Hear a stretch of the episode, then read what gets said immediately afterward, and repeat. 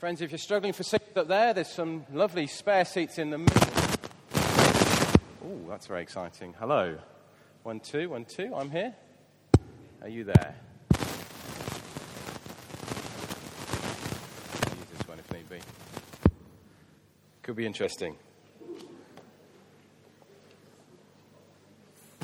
So it's a delight to uh, lead you this morning. We've not forgotten there is going to be a Bible reading, don't worry. Uh, we just thought it'd be better partway through the sermon this morning. Um, for those of you who don't know me, my name is Martin Saunders. I'm the vicar of this place, this parish, uh, and it's a delight to include everybody here today. So, last week, those of you that were here uh, would have heard Harry Parsons uh, helpfully enabling us to think again about our purpose on earth once we become followers of Jesus. That is, to enable other people to also become.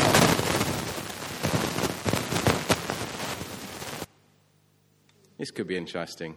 Shall we use this one? Yeah, okay. Um, it, last week we looked at, um, uh, Harry helped us to think about how, um, why are we left on earth once we become followers of Jesus? Uh, and that uh, our purpose is to enable other people to also become followers of Jesus. So, how do we do that? Uh, partly, as Harry said, we need to learn to look at and treat other people in the same way as Jesus did. So, with compassion, with an understanding that they are spiritually dead, and thus with an urgency to bring them to life. When we see people for who they could become, then we're motivated to help them rather than scared off by potential adverse reactions. Now, I think it's fair to say that the words of Jesus were not the only way in which he communicated or wanted his followers to be like him. His attitudes to others and his actions were all part of what was in mind when Jesus declared his mission statement. So, for example, we get that at the start of Mark's Gospel. Uh, and it reads like this After John was put in prison, so Jesus went into Galilee uh, proclaiming the good news of God. He said, The time has come near, the kingdom, uh, the time has come, sorry, the kingdom of God has come near. Repent and believe the good news. This, um, this message, then, this good news that we have also, is that the kingdom of God has come near. So, whatever it's like in heaven, that's now near or close at hand to those who are on earth. So in heaven, there's no sickness. In heaven, there are worshippers. In heaven, there are people who have put their faith in Jesus. In heaven, there's joy and peace. And all that is available, is close at hand to those who inhabit the earth, who are also followers of Jesus. The response then, from what Jesus said, is to repent and believe the good news. Now, this word repent um, isn't necessarily about a, a, a, turning from past ways initially. It's actually more about a turning to. So the Greek word is metanoia. Um, it's about a big thinking. We use meta in the terms of, say, metadata, big data, or metamorphosis, how a caterpillar turns um, into a butterfly. So it's about a big change. Big is meta. And then noia is about thought or mind. So we sometimes talk of paranoia as somebody who perhaps overthinks things. So a big think, a big change of, of how, oh, perhaps open your eyes would be one way to see this. Open your eyes and see this new reality that the kingdom of God is now accessible to those on earth. So, the, yes, the kingdom of God is near, that whatever heaven is like, that's coming to earth. And our, the response Jesus asks for is open your eyes to this new reality. Change your thinking and believe this good news. Now, Mark doesn't set these words of Jesus in a particular venue or place. So I think we have to say it's a summary in Mark's mind of the kind of things Jesus often said and the focus of what he was trying to convey. Whereas Luke, who also wrote one of the Gospels, one of those retellings of the life of Jesus, when, when he thought about things, he put a particular incident from the life of Jesus as illustrating the purpose of why Jesus was on earth. So for Luke, that was when Jesus went to the synagogue, so the place of worship in his hometown. And that's, uh, we read that at Luke chapter 4, verse 16 to 21. And I believe, if Cheryl's read her emails, which she has, that she's all set to read these verses to us this morning.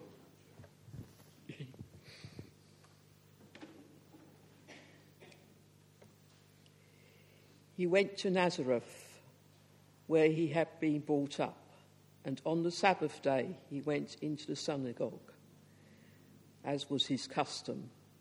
He stood up to read, and the scroll of the prophet Isaiah was handed to him.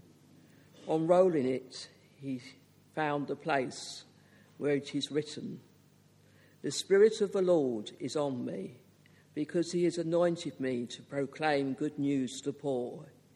He has set me to proclaim freedom for the prisoners and recovery of sight for the blind, to set the oppressed free, to proclaim the year of the Lord's favour.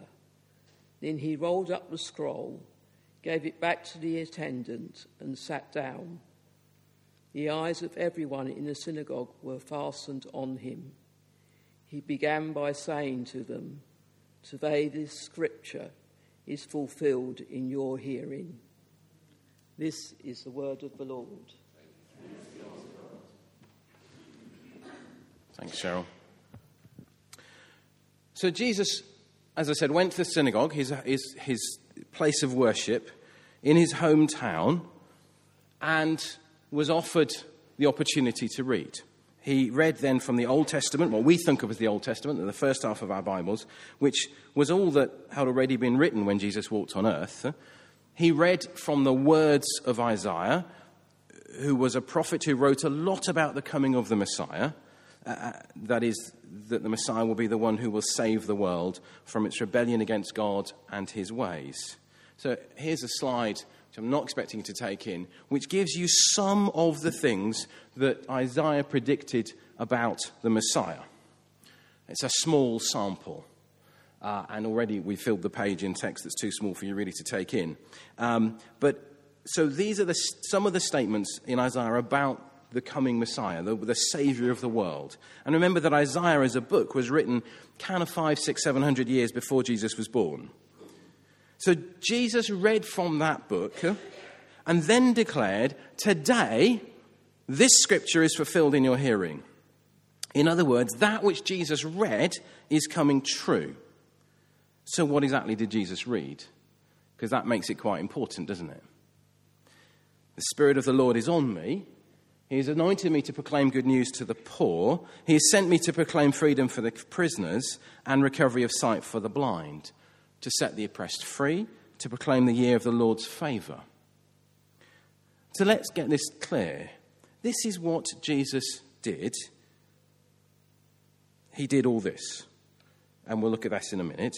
But then he asks us to follow him, and in doing so, become like him, so we too can see these words as our example of how we are called to be as followers of Jesus. So let's take the, the, the phrases a bit at a time.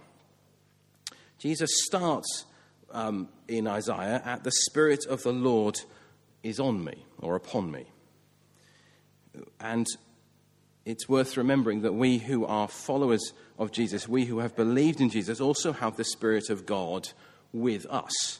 So, for example, uh, at Ephesians, uh, we read this You also were included in Christ when you heard the message of truth, that is the gospel of your salvation, when you believed, you were marked in him with a seal, the promised Holy Spirit, who is a deposit guaranteeing our inheritance until the redemption of those who are God's possession, to the praise of his glory.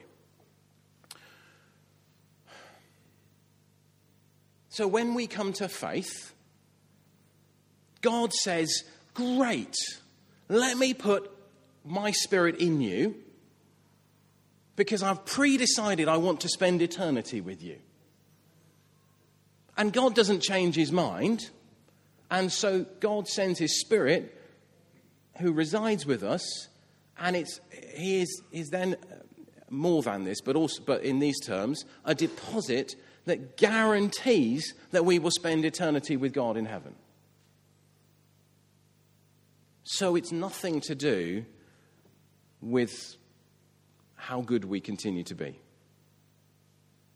It's all down to God's choosing to say yes to you when you come to faith.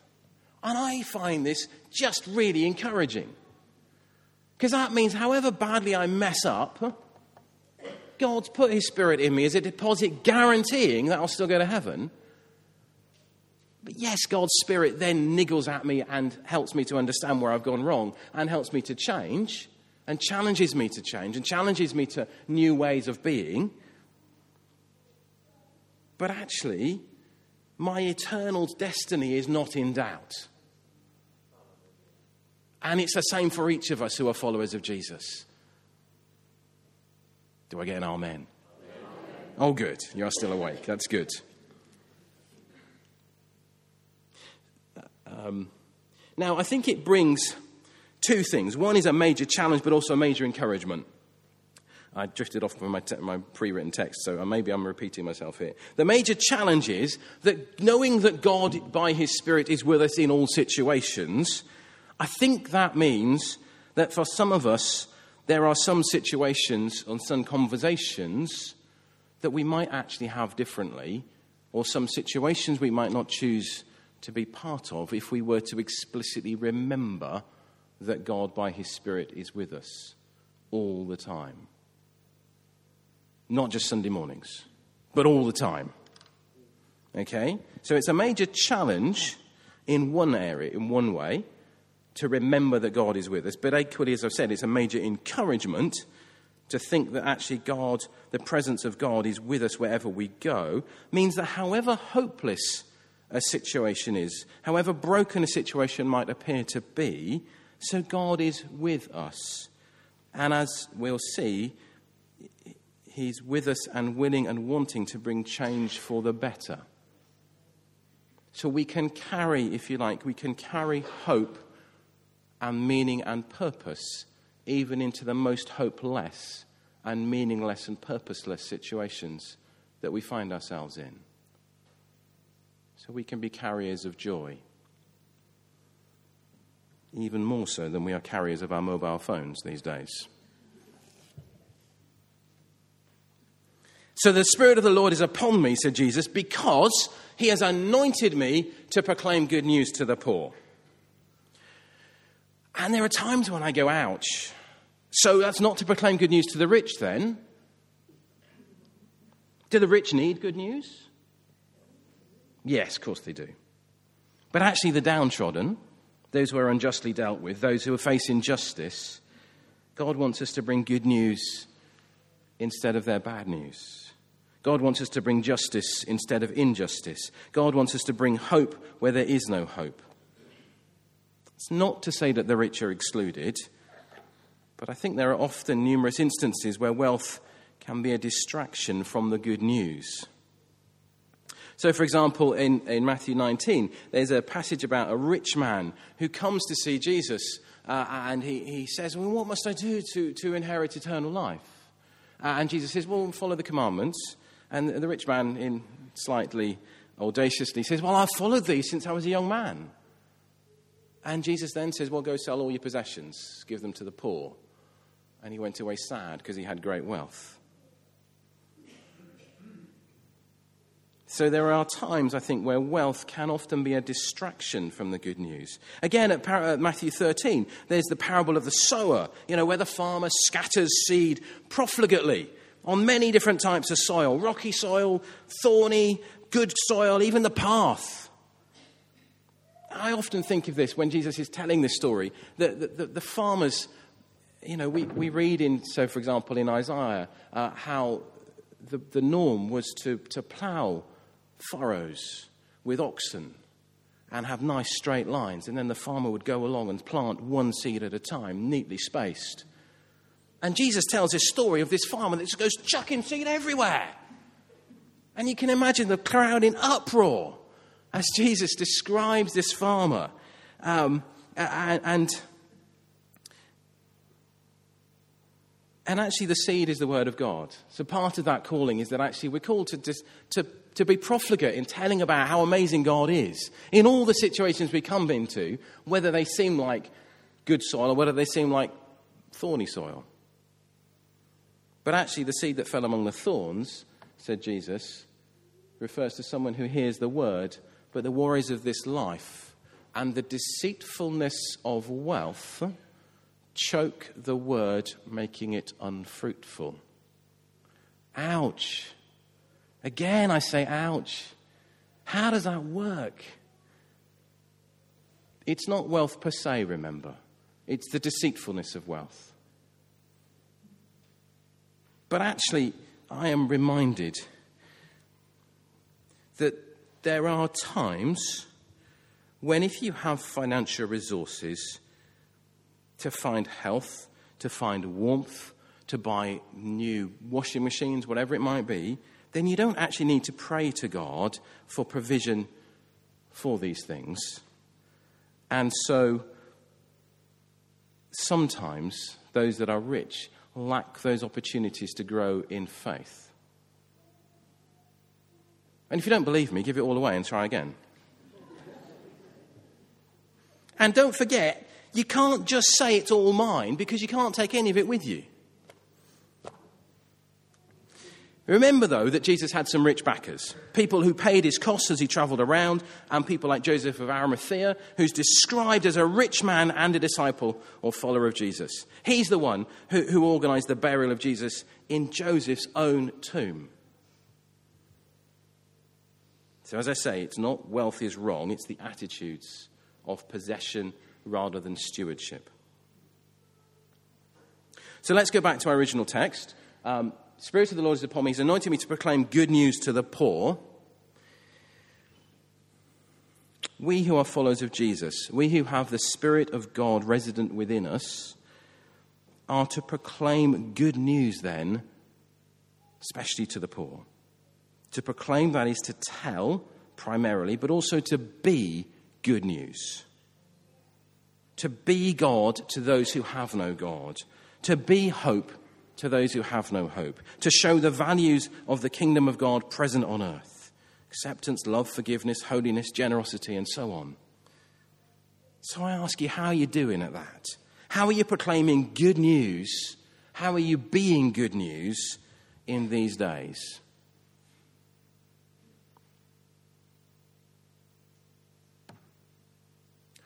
Get the impression we might need some more air in here. Everybody's a bit dozy. So Jesus goes on and says, He's sent me to proclaim freedom for the prisoners. Now, Jesus didn't empty the jail cells, did he?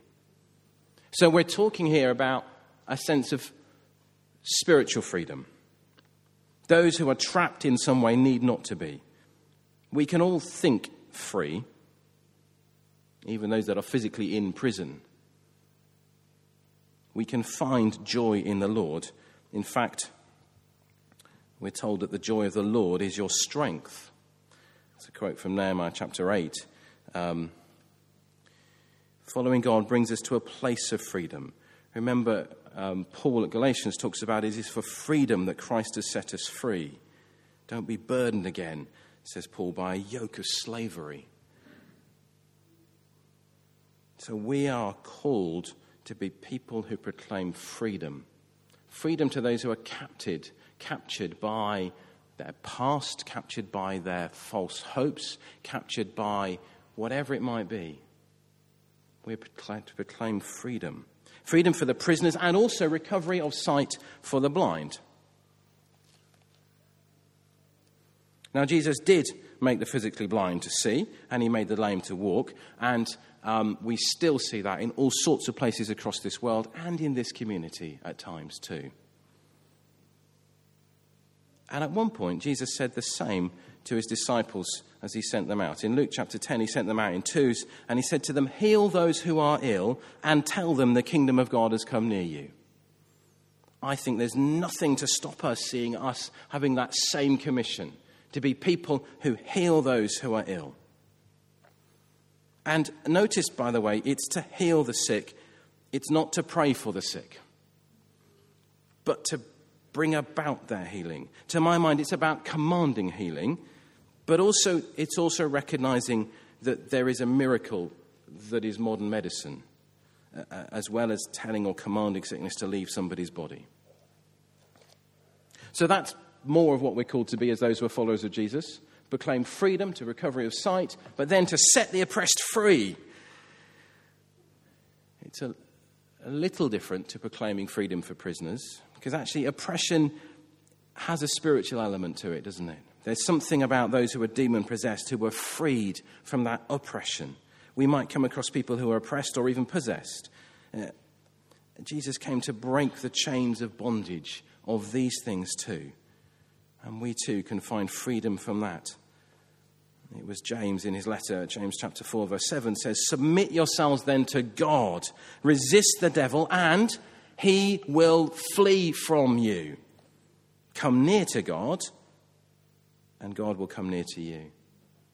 So resist the devil, and he will flee from you because we've submitted ourselves to God. That's the kind of thing we're called to be to be freed from oppression and to bring others to that point too. So we're called to be bringers of the message of freedom from oppression. But two, to proclaim the year of the Lord's favor. Now, year in, in biblical terms uh, is a bit of a kind of thousand years is like a day. A day is like a thousand years. So it's a season, shall we put it. And I think that season of the Lord's favor spiritually started with Jesus coming to earth and will end at that point when um, Jesus returns and the second coming happens uh, in, in this, this season, this year, if you like. So, um, 2 Corinthians chapter 6 puts it like this As God's fellow workers, we urge you not to receive God's grace in vain. For he says, In the time of my favor I heard you, and in the day of salvation I helped you. I tell you, now is the time of God's favor. Now is the day of salvation. One way to think about that then is to say that the favor of God is that we have the possibility of being saved, as in the, now is the day of salvation. And we have that opportunity all the while we live on this earth to return or turn to Jesus, to recognize his offer of free gift, of free life, of freedom from our, the consequences of our sins. And we have to say, we're called to say yes to that gift. And in doing so, we unwrap the gift and we discover just how much God loves us. That He actually wants to spend eternity with you. Some of you who are married know that sometimes holidays can be interesting. God wants to spend eternity with you, not just two weeks. So take hold of that gift and know his favor towards you.